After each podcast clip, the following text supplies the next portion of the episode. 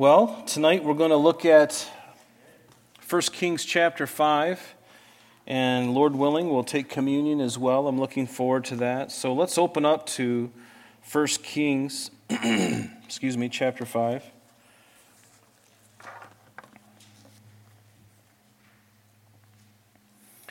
And it's a short chapter, so I thought we would read right through it. But before we do, just to look at what had happened uh, in Solomon's, uh, as Solomon is beginning his reign now, the Lord is uh, fulfilling his promise.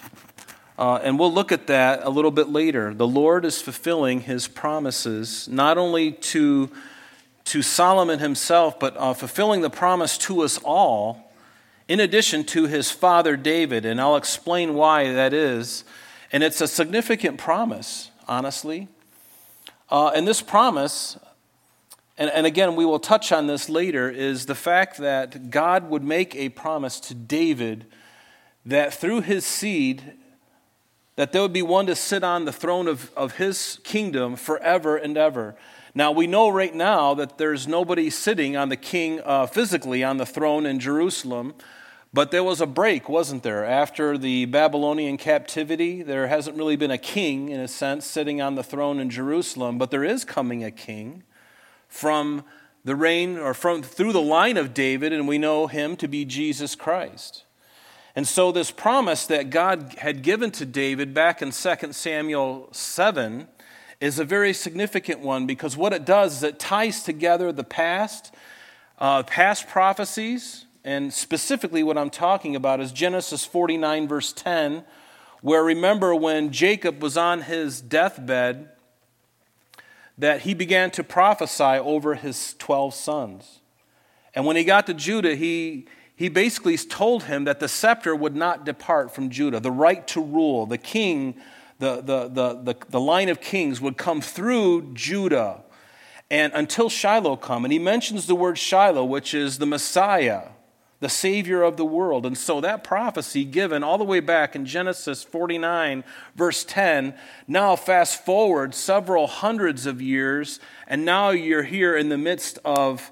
Um, you know, David, when he was ruling and reigning, and God giving to him this promise that there would not cease to be one that would sit on his throne. So the Davidic covenant, if you understand it, it, it brings, from the very beginning, it brings that, that, those prophecies from the Old Testament, the early in the Old Testament, in Genesis, brings them to the foreground and also projects further on to a yet future fulfillment, even from where we are right now. And ultimately, what I'm speaking of is when Jesus returns and sets up his throne on the throne in Jerusalem in his millennial reign, a thousand year reign of Christ, yet future to us now. And we know that the church will be removed, and hopefully soon. Hopefully soon. Is anybody excited about the return of Christ for the church? Yeah, what kind of? Of course you are.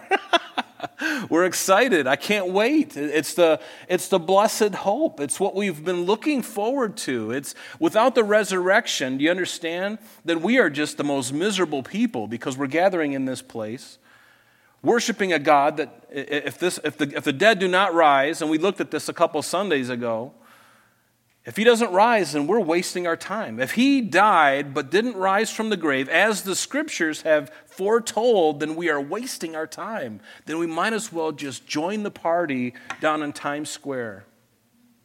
Seriously. Because that's the best it's going to get. And even then, it's not so great because you have to wake up the next morning. Right? So it's not so good anyway. But we've got pleasures forevermore waiting for us and I'm so glad for that. So, this Davidic covenant is central to um, the Bible. It's, it's an important doctrine. And if there's a, I would have you memorize that chapter and reference. 2 Samuel chapter 7, the Davidic covenant. And I hope that you read through it. We've already been through it a number of times, but I'm going to keep referring to it because my hope is to saturate your mind with that promise because that promise is pivotal, like I said, holding and bringing things from the past into the forefront and even going further into the future. And that, to me, is one of the most wonderful things about the Word of God is that it does. It ties it all together. And it does so because the author of that book is the one who is outside of our time domain.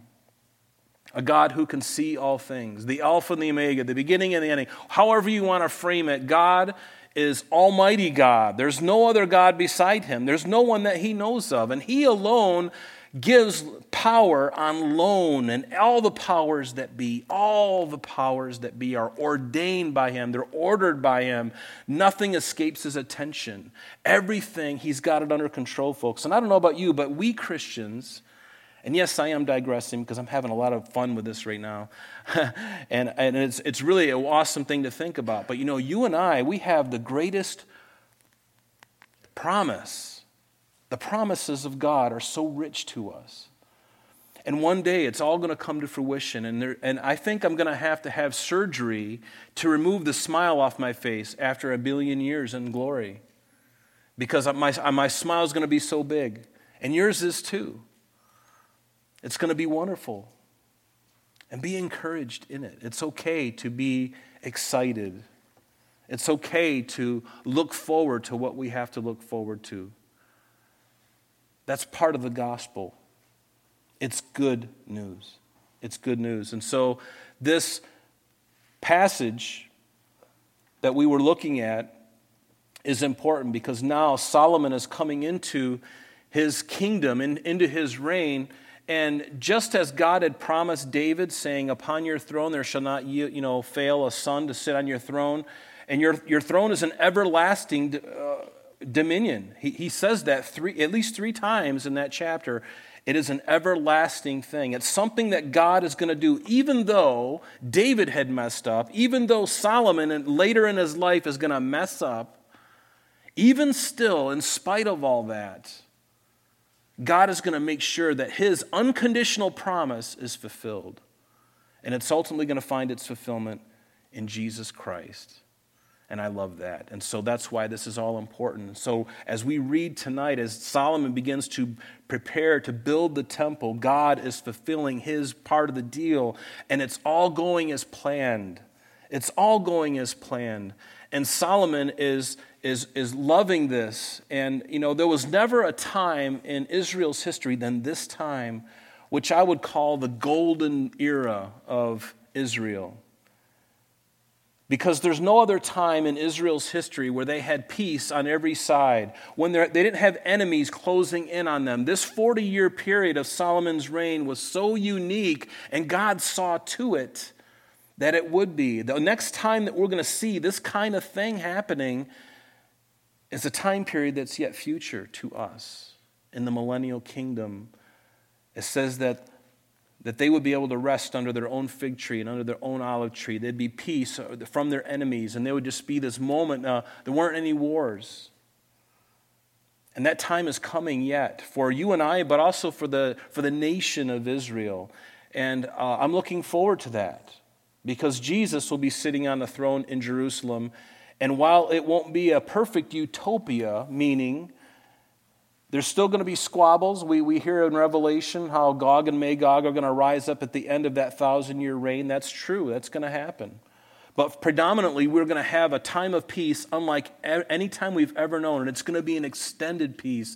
And any uprisings will be dealt with specifically and surgically and immediately. There will be no uh, going through uh, some kind of process. Jesus will act and the Bible says that he will rule with a rod of iron. That means when anything comes up, he's going to squash it. And it's going to be immediate. Rebellion will be held at bay for the for first time ever in the existence of our human existence, in our experience. And so God is fulfilling his end of the bargain. And he put on David's heart to the blueprint, if you will, of the temple. And, and God told David, and we'll see this later, that he wasn't to build the temple, but his son would. And David's heart was, well, if I can't build this temple, because it was originally in his heart, that's originally what he wanted to do, out of just thanksgiving for how all the things that God had done. You know, David was like, Lord, I want to I wanna build a house for your name. And the Lord loved David for that. But he says, David, you're a man of war. You can't build a house for me, but your son will. And so David's heart is, well, if I can't build the house, then I'm going to amass everything. I'm going to get everything ready for my son. So when he's ready, when he's about 20 years old and he sits on that throne, Four years after he gets established, they're going to start building that temple, and everything's going to be ready for him. The wood's going to be there, the gold, the silver, the bronze, the, the, the stone, everything is going to be ready, and the plans are already in place. I'm sure the guys are already spreading these things out, looking at them, and Oholiab and um, you know, or some of these uh, excuse me, I'm thinking back in the um, Old Testament, even further back in the Old Testament. But the real artisans, they're going to be looking at all this stuff. And when the time came, when the fullness of time came, it would come to be built. And it would be a great time in Israel. And so in chapter, uh, last time we were together, we looked at Solomon's administration and how Solomon had such a, a great following and, and a great many people in his family and the people that he took care of, that he supplied. He had governors over 12 different regions in Israel, each one every month alternating. They would bring food to the king and his family, which was quite a bit of uh, a large number of people. And then it also spoke of Solomon's prosperity and his wisdom and how it says in verse 25 of chapter 4, and I love this, and Judah and Israel dwelt safely each man under his vine and his fig tree, from Dan as far as to Beersheba. So that speaks of the north, all the way down to the south, all the days of Solomon. And I would encourage you to underline chapter uh, or verse 25 of chapter 4 because that's a significant verse. Because again, you're not going to see that kind of thing happening again until the millennium when Israel will be restored. We will be restored. We will be in our new bodies in a new Jerusalem, or not, not uh, uh, in a new Jerusalem, not, not the new Jerusalem, but um, there will be a millennial temple built, and we will serve the Lord in it. And, uh, and so, anyway, let's go ahead and look at chapter 5. I'm going to read through it, and then we're going to go back and take a look at it. Excuse me. It says, Now Hiram, king of Tyre, sent his servants to Solomon because he heard that had, they had anointed him king in place of his father. For Hiram had always loved David. And then Solomon sent to Hiram, saying, You know how my father David could not build a house for the name of the Lord his God. You might want to underline that phrase, the Lord his God, and I'll explain why later. The Lord his God, because of the wars which were fought against him on every side, until the Lord put his foes under the soles of his feet. But now, underline this the Lord my God, underline that phrase, but now the Lord my God has given me rest on every side, Solomon says, and there is neither adversary, adversary excuse me, nor evil occurrence. And, and behold, I propose to build a house for the name of, underline this again, the Lord my God. As the Lord spoke to my father David, saying, Your son, whom I will set on your throne in your place, he shall build the house for my name. Excuse me. Now, therefore, command that they cut down cedars for me from Lebanon, and my servants will be with your servants, and I will pay you wages for your servants according to whatever you say. For you know there is none among you, none among us, who has skill to cut timber like the Sidonians. And so it was when Hiram heard the words of Solomon that he rejoiced greatly and said, Blessed be the Lord this day. Blessed be Jehovah. That's literally what he said. Blessed be the Lord this day, for he has given David a wise son over this great people. And then Hiram sent to Solomon, saying, I've considered the message which you sent to me, and I will do all you desire concerning the cedar and the cypress logs. My servant shall bring them down from Lebanon to the sea I will float them in rafts by sea to the place you indicate to me, and you will have them broken apart there. Then you can take them away, and you shall fulfill my desire by giving food for my household. And then Hiram gave Solomon cedar and cypress logs according to all his desire. And Solomon gave Hiram 20,000 kors of wheat as food for his household, and 20, uh, and 20 kors of pressed oil and thus Solomon gave to Hiram year by year. And so the Lord gave Solomon wisdom and as he had promised him. And there was peace between Hiram and Solomon, and the two of them made a great treaty together. And then King Solomon raised up a labor force out of all Israel, and the labor force was 30,000 men, and he sent them to Lebanon, 10,000 a month in shifts. And there were one month, they were, were one month in Lebanon and two months at home. Adoniram was in charge of the labor force. So Solomon had 70,000 who carried burdens and 80,000 who quarried stone in the mountains, beside 3,300 from the chiefs of Solomon's deputies who supervised the work and supervised the people who labored in the work, excuse me. And the king commanded them to quarry large stones, costly stones, and hewn stones to lay the foundation of the temple. And so Solomon's builders, Hiram's builders, and the Gebalites quarried them, and they prepared timber and stones to build the temple. And so this is a great, great project for many people to do. And you know, back then they didn't have cranes and lifts and all of these fancy gizmos that we have now. You know, they had to do things the hard way. and they had to chisel stone and uh, just to see how they quarried stone and limestone is really something. They, they would often take these uh, huge slabs of, uh, of limestone and they would chisel. They would chisel a straight line where they wanted the crack to be, and then they would take wood and they would wet the wood and they would slide it in between at different points, and that, wo- that wood would ex- ex- um, expand as the water in it would cause it to expand and what it would do is it would just crack that, that limestone in a perfect way. And these guys were so good at it. And they say that the temple, the, the, the, the limestone was so done so well that you couldn't even put a, you could put a piece of paper. You couldn't even put a piece of paper in between and it would stop. And, and for that kind of technology and for that kind of precision, these men were good at what they did. And God gave them wisdom and uh, all of these things. And so it's really wonderful to see how when he wants to do something, he gives men wisdom to do these things. Let's go back to verse 1. Notice uh, Hiram, king of Tyre, he sent his servants to Solomon because he heard that they had anointed him king in the place of his father, for Hiram had always loved David. Now, Hiram had this title, and his title was King of the Sidonians and thus he was king over the area of Tyre and Sidon. Uh, from about the 12th to the 7th centuries BC, both of these cities, Tyre and Sidon, were, were governed together, and he governed them.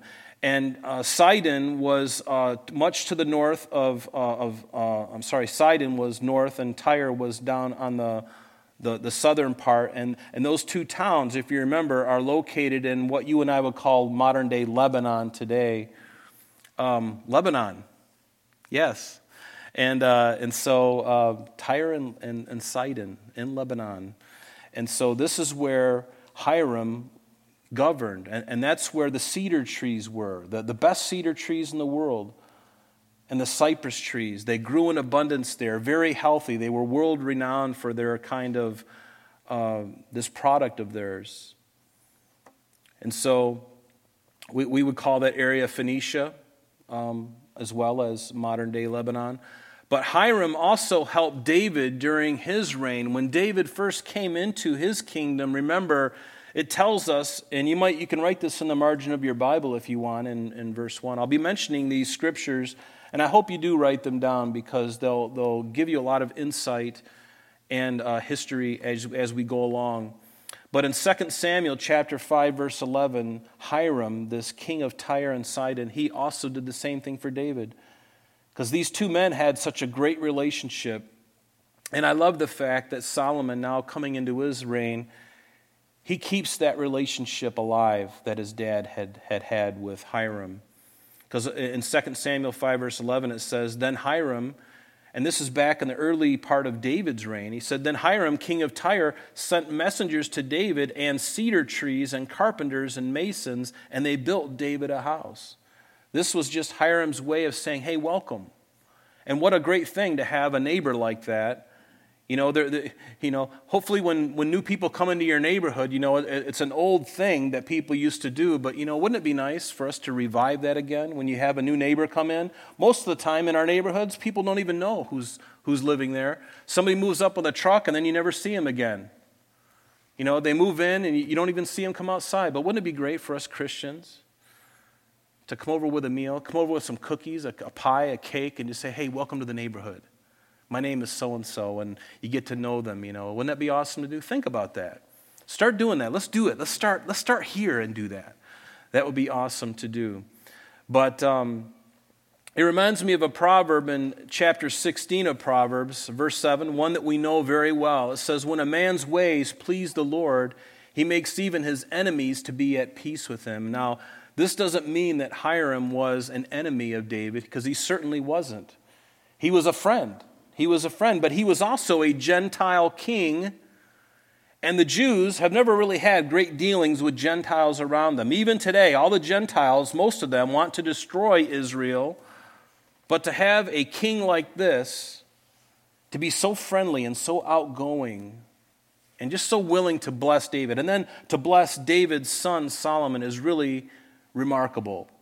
And I love that. I think, I think wouldn't the world be a better place if we did that? If other kings did that.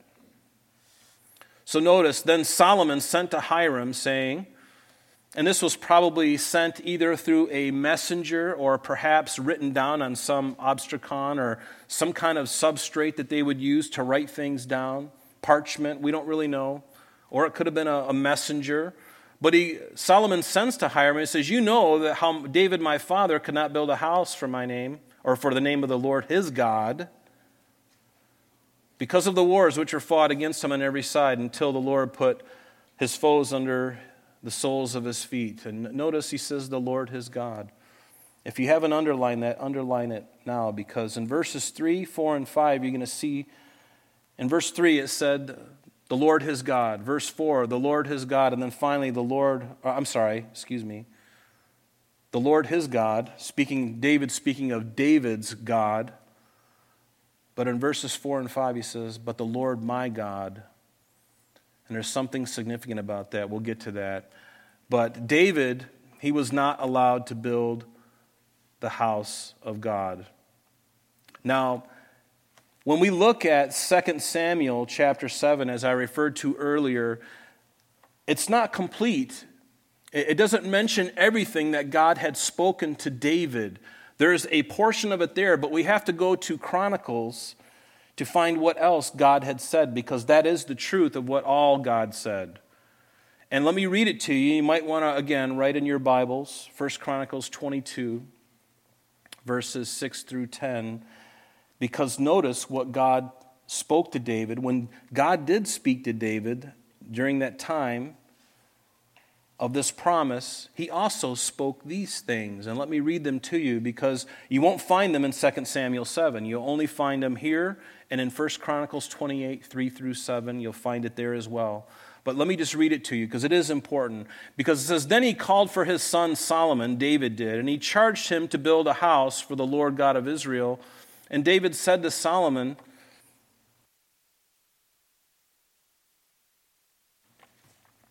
David said to Solomon, My son, as for me, it was in my mind to build a house for the name of the Lord my God, but the word of the Lord came to me, saying, You have shed much blood and have great wars, and have made great wars. You shall not build a house for my name, because you have shed much blood on the earth in my sight.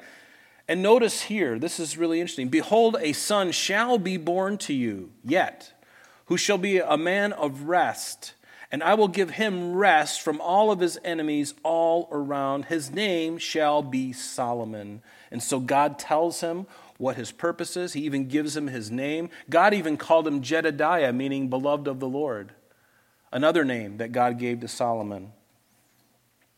Behold, a son shall be born to you who shall be a man of rest, and I will give him rest from all of his enemies all around. And his name shall be Solomon, for I will give peace and quietness to Israel in his days. So that 40 years would be un, unheard of.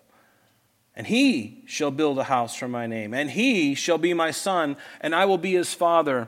And notice, and I will establish the throne of his kingdom over Israel forever. Forever. Some of those things God had already, God had told David that he, this is an everlasting thing. And so notice at the end of verse 3, it says, Until the Lord put his foes under the soles of his feet. Now, Solomon, now that David had passed away, remember, David was a prolific writer of songs for Israel. We call them psalms. But he wrote many of them. We have many of them in the Bible. He wrote, uh, you know, I mean, there's 150 of them. He wrote the majority of them. But one of them was Psalm 110. And Solomon was very much aware of that psalm, of the promise in that psalm. And let me read it to you. It's a one that we know very well. Psalm 110, verse 1, it says, The Lord said to my Lord, the Lord, God, said to my Lord, Sit at my right hand until I make your enemies your footstool. So, as Solomon is, is mentioning this now, here in verse 3 until the Lord put his foes under the soles of his feet. He's referring to a psalm that his father had written, and he's referring to the promise that God had given to David and ultimately had given to Solomon as well. And even Paul in the New Testament, when he, when he was writing to the Corinthians, in 1 Corinthians 15, beginning in verse 22, let me read it to you because at the end of this, he mentions, he re- recalls this same psalm. In verse 22 of 1 Corinthians 15, he says, For as in Adam all die, even so in Christ all shall be made alive. Hallelujah. Right? That's what we're going to be celebrating on next Friday and then the following Sunday. For as we all died in Christ, we will all be made alive, but each one in his own order. Christ the firstfruits, he was the firstfruits of the resurrection, and then afterwards, those who are Christ at his coming. And then comes the end when he delivers the kingdom to God the Father, when he puts an end to all rule and all authority and power. When he puts an end to, oh, I read that. I just can I read it again? Um, when he puts an end to all rule and authority, that just sounds so good to me, doesn't it? It's sort of like he, when he puts an end to all rule and all authority and power. And here's the verse, verse 25 For he must reign till he has put all enemies under his feet. The last enemy that shall be destroyed is death. And so, even Paul the Apostle, over a thousand years later, is referring to this same Psalm 110, verse 1, that Solomon is rehearsing and now talking to Hiram and saying, This is what God is going to do. Again, the promises of God are irrevocable. You can't you can't uh, break that bond. When God makes a promise, it is as good as done. Many people have tried to thwart God's plan and to thwart his promises. And guess what? They lost. And he always wins. And I don't know about you, but that just puts a smile on my face. Not because people are not getting what they want. I mean, I don't want what I want. I don't even want all that I want because if God gave me everything I wanted, I would probably be a mess. So, anyway. But notice verse 4 now. But now the Lord my God, and I had you underline that for a reason because David says, when he's talking about his dad, the Lord his God, but now it becomes personal. It's no longer just my dad's God, it's my God now. But now the Lord my God, he has given me rest on every side, and there is neither adversary nor evil occurrence. And I love this because in verse 5 he says the very same thing. But see, Solomon needed to have his own personal relationship with God, and he couldn't ride on the coattails of all the things that God did for his dad, for his father David. He had to pave his own way. He had, to, he had to chart new territory. He couldn't just stay in that place of resting on dad's laurels or even his dad's reputation or even the promises that God had given to David. He's like, no, no, these promises belong to me now. And, and God is doing this, and He's doing it right now. He's doing it. And Solomon is completely blown away. And that's why when God loved him so much, and you remember when he was in Gibeon offering sacrifices there in abundance that very night, God spoke to him and says, Solomon, what do you want? You name it, I'll give it to you. You just name it.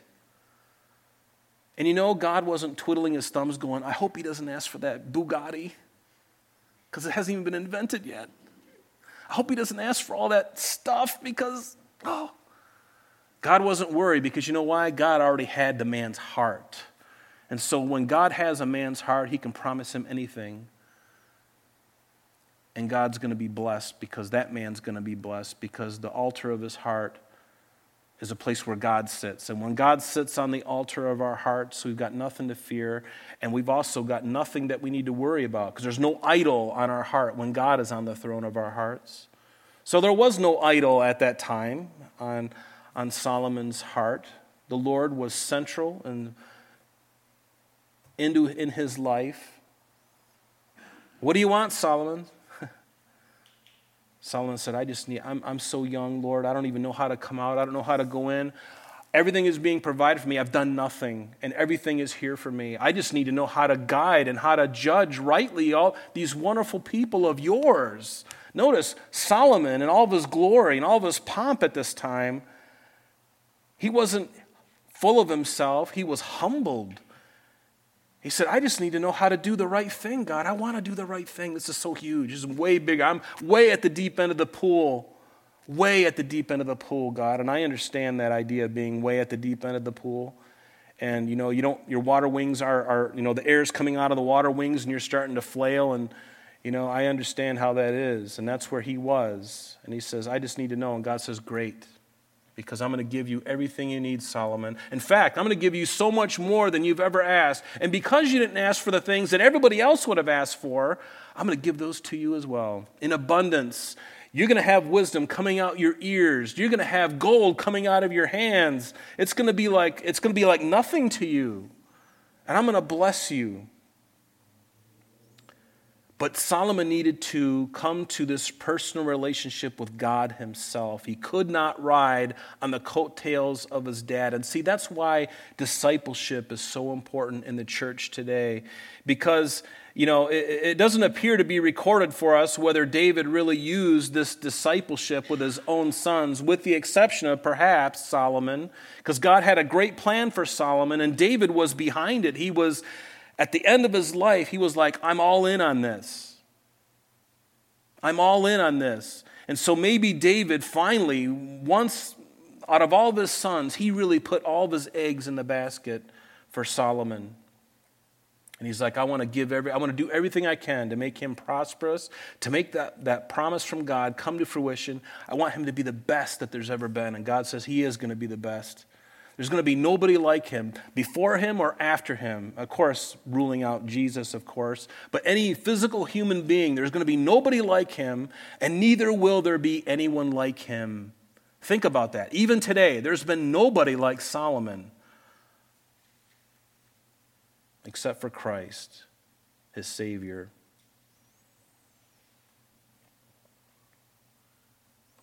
But discipleship is so important. David, or Solomon, excuse me, was no longer riding on the coattails of his dad. Now he's beginning to form this, this personal relationship with God. But David was active in his life, more so than any of his other sons, and I believe that. And you know, when you look throughout the scripture, you see these wonderful pairs of disciplers. There, there, always has to be somebody discipling, and there has to be somebody willing to be discipled. And whenever those two ingredients exist, it is really wonderful. I see it in the church here too, and it's really beautiful to see. You know, always be in that place of being willing to be discipled and also be willing to disciple others. But that requires you to do two things, or at least one thing, to be willing to be discipled yourself, to be willing to be taught and to learn from somebody who has been in the game, who's been a Christian longer than you have been, has more experience in the things of God than you do, to have somebody, you know, to be willing to look up to somebody. Pastor Jeff still has a mentor. That's Pastor Bill Gallatin. That's his mentor. He's still being discipled, and yet he discipled me. He's discipled others. But that's the, that's the program, that's the way it has to work. And I had to be willing to be discipled. I had to be willing to say, I really don't have it all together. I really don't know how to do certain things. And then for him to be willing to disciple me. Do you understand? It, it, it works both ways. Because if, if he didn't want to disciple me, it would have been cut off right then. And even if I didn't want to be discipled, it would have been cut off right there. But when it's all happening at the same time, it's wonderful. You see it in Moses and Joshua.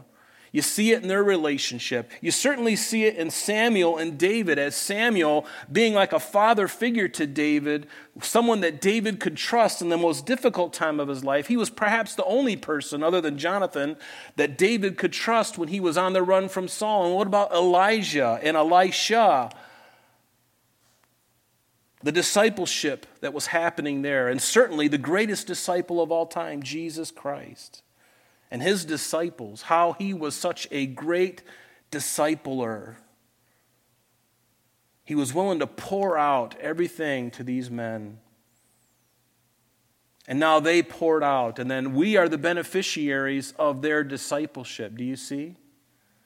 And so we cannot stop. We must be willing to be discipled and we must be willing to disciple. It's a, it's a constant thing. It's like, the, it's like the, the Sea of Galilee. You know, the water's coming in from Hermon and coming in to the, the Sea of Galilee, and the Galilee is teeming with life, and that water has to continue going down south into the southern uh, areas of all those farms and stuff, and, and all the tributaries and all the water that's being siphoned off to, to help all those fields of grain and all these different plants and vegetables and fruit.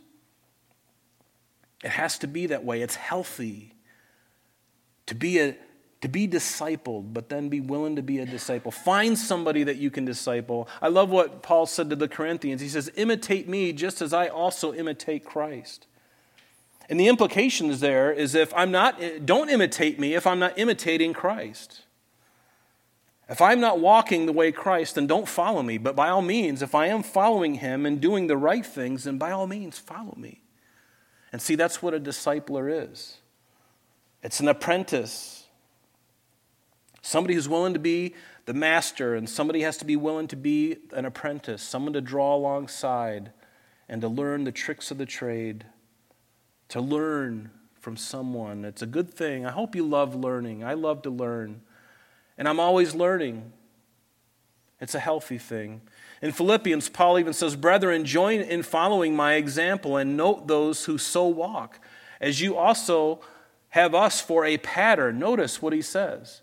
You have us for a pattern. For many walk, of whom I have told you often, and now tell you even weeping, that they are the enemies of the cross of Christ, because not everybody wants to follow Christ. But he says, Follow me as I follow Christ. Follow me, follow my example. And finally, in Philippians 4, verse 8, he says, Finally, brethren, whatever things are true, whatever things are noble, whatever things are just, whatever things are pure, whatever things are lovely, whatever things are of good report, if there is any virtue and if there is any, anything praiseworthy, meditate on these things. And notice verse 9 the things which you learned and received and heard and saw in me these do. Notice that. the things that you learned from me, that you've received from me, that you've heard and you saw in me. Those four things. And now Solomon is coming into that same place.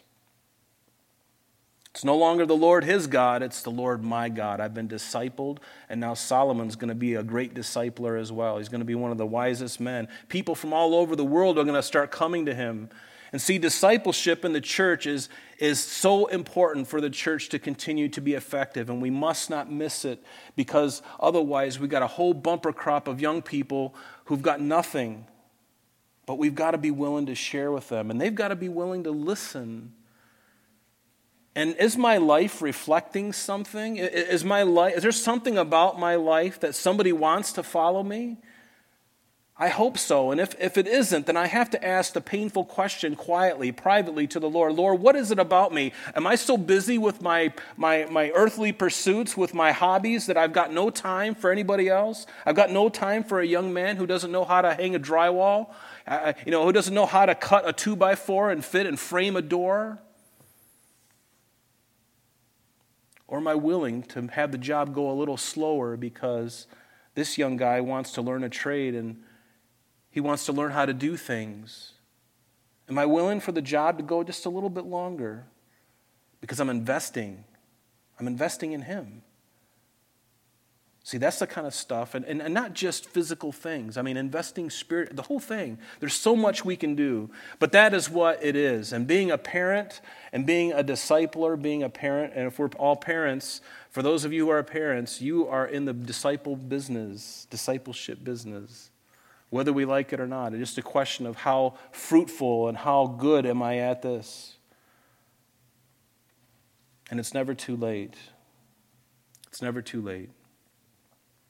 Don't let the devil freak you out and say, well, you know, they're 15, they're soon will be out of the house. You might as well forget it now. No, you start tomorrow. You start tomorrow. But notice in verse 4 there, there is neither adversary nor evil occurrence. I love that. And what a blessed time. There was no other time, like I said, in Israel, Israel's history where they had that. And you might want to write down this reference next to that. And it's in Micah chapter 4 verses 1 through 4. Let me just read it to you because it's speaking of this time period that I'm telling you about in the millennial reign of Christ. Because Israel had not enjoyed what they're enjoying at this time as we look at Solomon's reign. They're not going to enjoy that again like that until then. But notice what it tells us in Micah, the prophet tells us. Now it shall come to pass in the latter days. And whenever you see the latter days, usually it's referring to yet days future to us, okay? When it comes to pass in the latter days that the mountain of the Lord's house shall be established on the top of the mountains, and it's going to happen and it shall and, and shall be exalted above the hills and the people shall flow into it. Many nations shall come and say come and let us go up to the mountain of the lord to the house of the god of jacob. He will teach us his ways and we will walk in his paths. For out of zion the law shall go forth and the word of the lord from jerusalem. He shall judge between many peoples and rebuke strong nations afar off. They shall beat their swords into plowshares and their spears into pruning hooks. And you, ought, you remember this from isaiah chapter 2.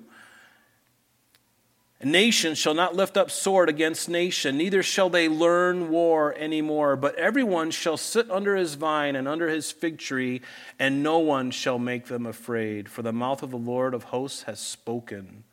And I love that. And see, this is the time that Solomon, they're going to enjoy this 40. I would love to live during the time of Solomon, more so even than right now. to live during that time, that 40 years, that golden age.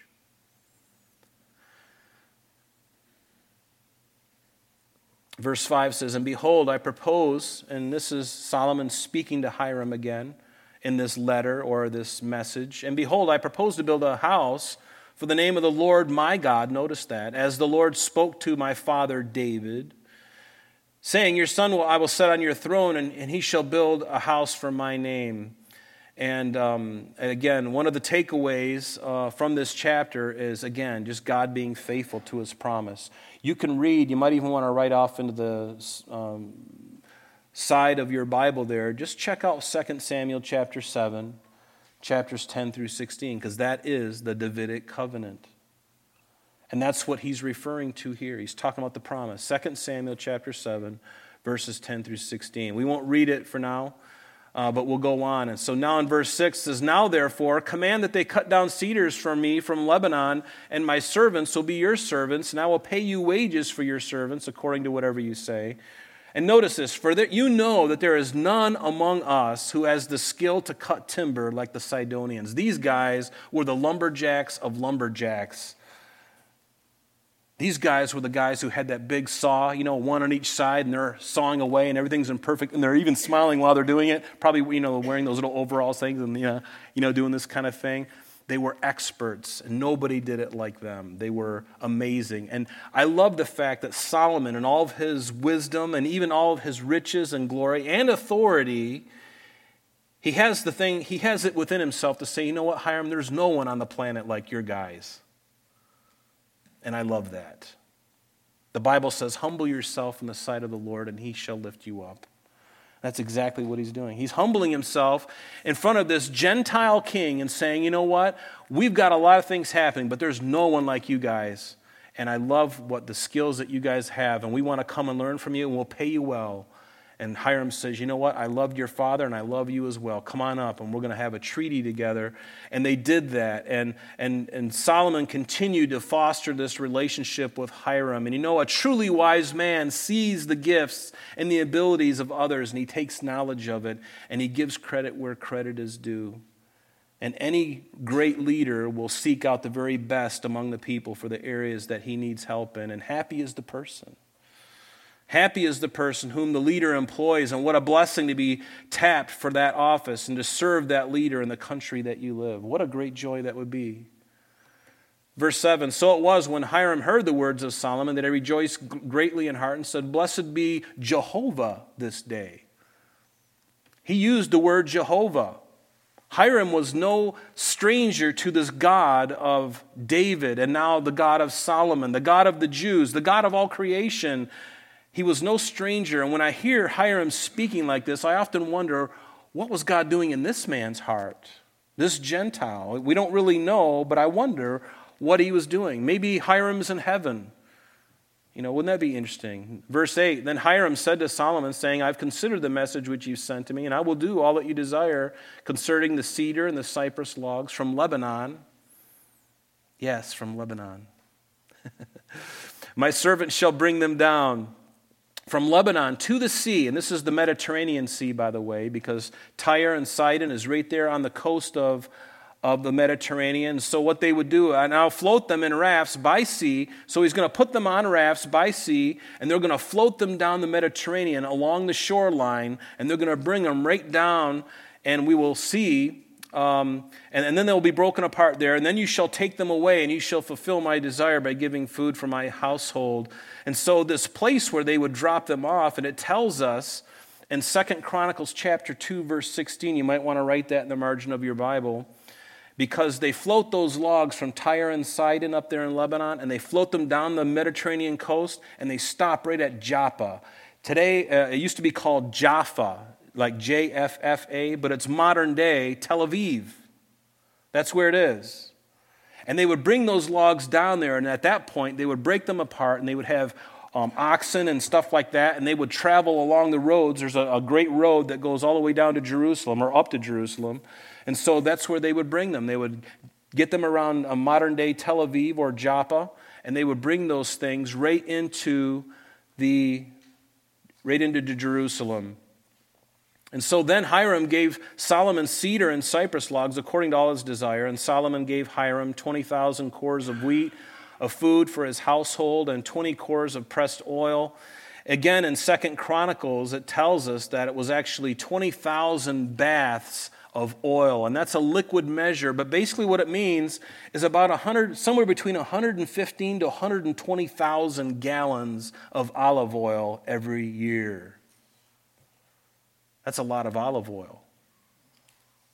You know, and can't you just see the, the linguine spread out nice and lean and then have that, uh, the olive oil and you cook the, the Italian sausage with that? Um, anyway. But this was basically a bartering agreement, wasn't it? They were bartering. You do this and I'll do that. And so finally, verse 12 so the Lord gave Solomon wisdom, and as he had promised him, notice, and there was peace between Hiram and Solomon, and the two of them made a treaty together. And King Solomon raised up a labor force out of all Israel, and the labor force was 30,000 men. And he sent them to Lebanon, 10,000 a month in shifts. They were one month in Lebanon and two months at home, and Adoniram was in charge of this labor force. Now, these 30,000 men appeared to be Jews that were put into service for this project, again, for a specific time. They weren't permanent laborers, they were laborers for a purpose, and then that purpose would end. And so, in fact, we, this, there may be, this may be the beginning of the disgruntledness of some of these people because uh, you might want to make a note of uh, chapter 12 uh, in this book, 1 Kings 12 verses 4 through 8 because we're going to see that they were getting frustrated at how Solomon was really driving these people to do all of this work. Not only for the house of God, because that took seven and a half years, by the way, but then when Solomon built his own house, guess how long it took? 13 years. So, all of his little building projects. So, he kept the Jews busy. And, and, they were getting a little crispy around the edges and they were getting a little frustrated, but that wasn't all there was to it. But the Jews weren't supposed to be uh, enslaved, if you will. I mean, it was a forced labor, but they, they did it, and hopefully they did it with a great heart because, I mean, after all, they are building a temple. It's not like it's some vain, empty pursuit. But in Leviticus 25, verse 44 through 46, it talks about as for your male and female slaves whom you may have from the nations that are around you, from them you may buy. Um, you may buy male and female servants. Moreover, you shall you may buy the children of the strangers who dwell among you and their families who are with you, which they beget in your land, and they shall become your property, and you may take them as an inheritance for your, for your children after you to inherit them as a possession. They shall be your permanent slaves, but regarding your brethren, the children of Israel, you shall not rule over them with rigor. Okay, so they weren't to be in this forced labor. And so Solomon, verse 15, had 70,000 who carried burdens and 80,000 who quarried stone in the mountains. So besides 3,300 from the chief of Solomon's deputies, they supervised the people who labored uh, in the work. And so this other group of 170 or, or you know 70,000 and 80,000, these were actually people of the land, the Canaanites, if you will, the Gebalites, the people who were to um, do these things like cut stone and, and, and cut wood and those kinds of things. And the king commanded them to quarry large stones, costly stones, and hewn stones to lay a foundation of the temple. And it's interesting that, you know, when you think of a building project and you have this kind of organization, this kind of manpower, it can be pretty noisy.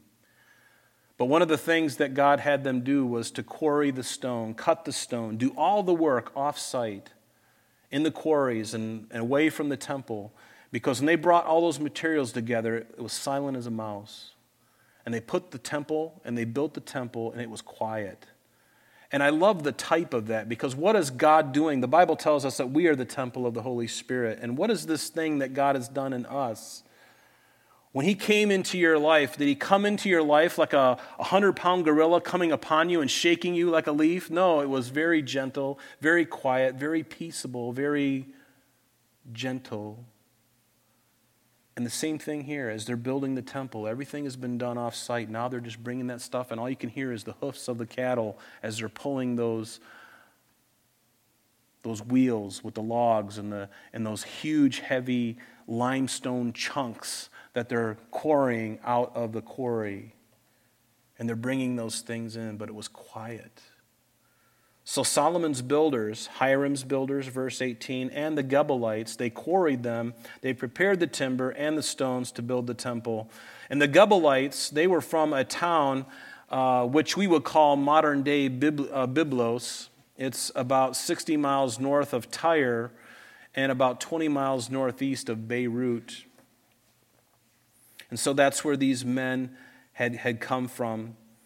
And so I love this you know, as, as Solomon begins to prepare, he's getting everything together and he's made these alliances with, with Hiram and they have a great relationship. And, and again, I, I just, I love the idea of Solomon's heart, you know, just in that place of, you know, this is not just my dad's God that we're doing this for. This is now my God. And that's why I had you underline in chapter 3, 4, or verses 3, 4, and 5, those, those phrases the Lord his God, but now, verse 4, the Lord my God. And verse 5, the Lord my God.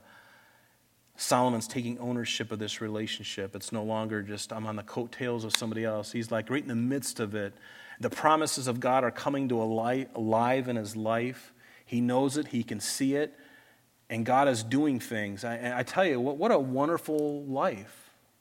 What a wonderful thing. And you know, God is not different today as he was then. The Bible says that he's the same yesterday, today, and forever. He doesn't change. He cannot change. He will not. He refuses to change. He's immutable. He cannot change. And his attitude toward Solomon, his attitude toward everybody that we read is the same And guess what? He loves you. And He wants you to say in your own heart, Lord, you're my God. Now you're my God. You're no longer my, my father's God, my grandfather's God, my great grand. No, you're, you are mine, and I am yours, and I belong to you. And you know what a great thing for God to have people who have volitionally said to him, I am yours. What a great thing. What a great, I mean, think about it. I mean, any king who has enough power can force people to do stuff, but it's not love. But to finally have somebody, uh, their heart to be in such a place, and I love this about God, he gets us to that place where we willingly surrender to Him. And then we're so glad we did. And then we realize the great treasure, the great blessing that He has for our life that we could never have known had we not surrendered. And then when we finally do, we're like, how could I repay that? And God says, You don't have to pay me back. I'm just going to pour it out on you like a river. Will you just be willing to accept it? Will you be willing to be loved by God? That is such an awesome thing. So many people don't want to be loved by God. They just want to stay in their crusty, rotten old life, and they, they don't want God. They put these boundaries around themselves. I will not, I will not, I don't deserve it. Name your excuse. And that's all it is, by the way, is an excuse because no matter what you've done, there's nothing so horrible that you've done that God can't forgive. I don't care what it is. You could have been a serial killer. You could have been a, a robber who robbed many banks. You could have done many, many awful, horrible, horrible, horrible, despicable things and come to Christ and say, I receive you. And your life is changed forevermore. And see, isn't that what He's done for us? And see, that's why we come to the table. That's what makes this season so special because He died to preserve that for you and I. To preserve us, not only to cleanse us and give us this joy now, but to also have the hope of heaven and the, the hope for the future. I tell you, there's nothing greater than that. Nothing greater than that. And you and I get to sit here tonight and we get to listen to His Word and we get to take the communion, these elements, and then we are going to do that right now. We're going to take communion together. What a great time to do it. You know, just to remember what he did. Remember his death on the cross. In uh, 1 Corinthians chapter 11, you recall, Paul speaking to them said, uh, For I received from the Lord that which I also delivered to you. That the Lord Jesus, on the same night in which he was betrayed, he took bread, and when he had given thanks, he broke it and said, Take, eat. This is my body, which is broken for you. And do this in remembrance of me. So let's do that. And it goes on, it says, In the same manner, he also took the cup after supper, saying, This cup is the new covenant in my blood, the new covenant. This do as often as you drink it in remembrance of me. And so, Lord, we do remember what you did, and we thank you for it, Lord. May we partake. And I love what Paul said finally. He says, For as often as you eat this bread and drink this cup, what is it that you do? What is it that we are doing? You proclaim the Lord's death till he comes. You proclaim his death. Yes, and his resurrection is very important too. We looked at that because without the resurrection, this death wouldn't mean anything. But when we take these elements, we remember that Jesus died for us for a purpose. It wasn't just to just to fulfill scripture. No, he, he wanted to reconcile a people. He wanted to reconcile fallen man to himself again. But God's standard is holiness, and that means that the sin that soul shall surely die. And we all have sinned and fallen short of the glory of God. And so I, you, we've all deserve death. And not only physical death, but we deserve a, a, a death that, that, that goes on for an eternity, a, an eternal damnation. That's what I deserve. That's what you deserve. But this is what Jesus did on the cross to keep that from us from experiencing that horrible hell that that is. And God the Father made it so. But because his standard is complete perfection, there was only one who could fulfill that role. It couldn't be the most innocent person on the earth if there ever exists such a thing. It had to be God Himself. And that's why Jesus, the Word of God who became flesh and dwelt among us, for the sole purpose, the sole purpose, the only purpose was to go to that cross. He lived to die like a rose trampled on the ground. He lived to die to secure that place in heaven for you and I who believe in Him through faith. And what greater thing is there than that? There's no greater thing. And so that's what we've done. We believe you, Lord. We believe you, Jesus, for all that you have done. Lord, we do proclaim your death until you come, but we also proclaim the resurrection, that you are also risen. And Lord, we don't want to take that for granted, although I know I do. Lord, I pray that you'd renew that sense of urgency within my own heart and with, within the hearts of my brothers and sisters here tonight, too. Renew that sense of, uh, of what you have done for us, Lord. May it never become something we become so comfortable with that we, it loses its, its immensity. Lord, renew our hearts and our minds. And thank you again for just being with us tonight. And thank you for your word, Lord, how it challenges us. Thank you for the promises, Lord, that you've given to us. Thank you for the promises you gave to David, the promises that you gave to Solomon, the promises ultimately that you gave to all of us. Lord, you said that when you ascended into heaven that you would come in like manner. And Lord, we are awaiting for that day to come when you will come and there'll be the trump of God and then the dead in Christ will rise and they will receive a new body, and they will be with you. And then the, those who are, of us who are alive and remain will be caught up in the twinkling of an eye. In, a, in, a, in the twinkling of an eye, we will be changed from this corruption and we will put on incorruption. Lord, this mortal will put on immortality and we will dwell in your presence forevermore in a body that cannot die, that never gets sick, that never is remorseful, that never cries out of, out of pain and out of anguish. But Lord, any tears that come to our eyes, it's only going to be out of gratitude and thanksgiving. And so we thank you for that, Lord. We pray that you bless us tonight. And we just thank you. And so, Lord, we just give you thanks and praise. Inhabit our praises now in Jesus' name. Let's all stand together for this last song.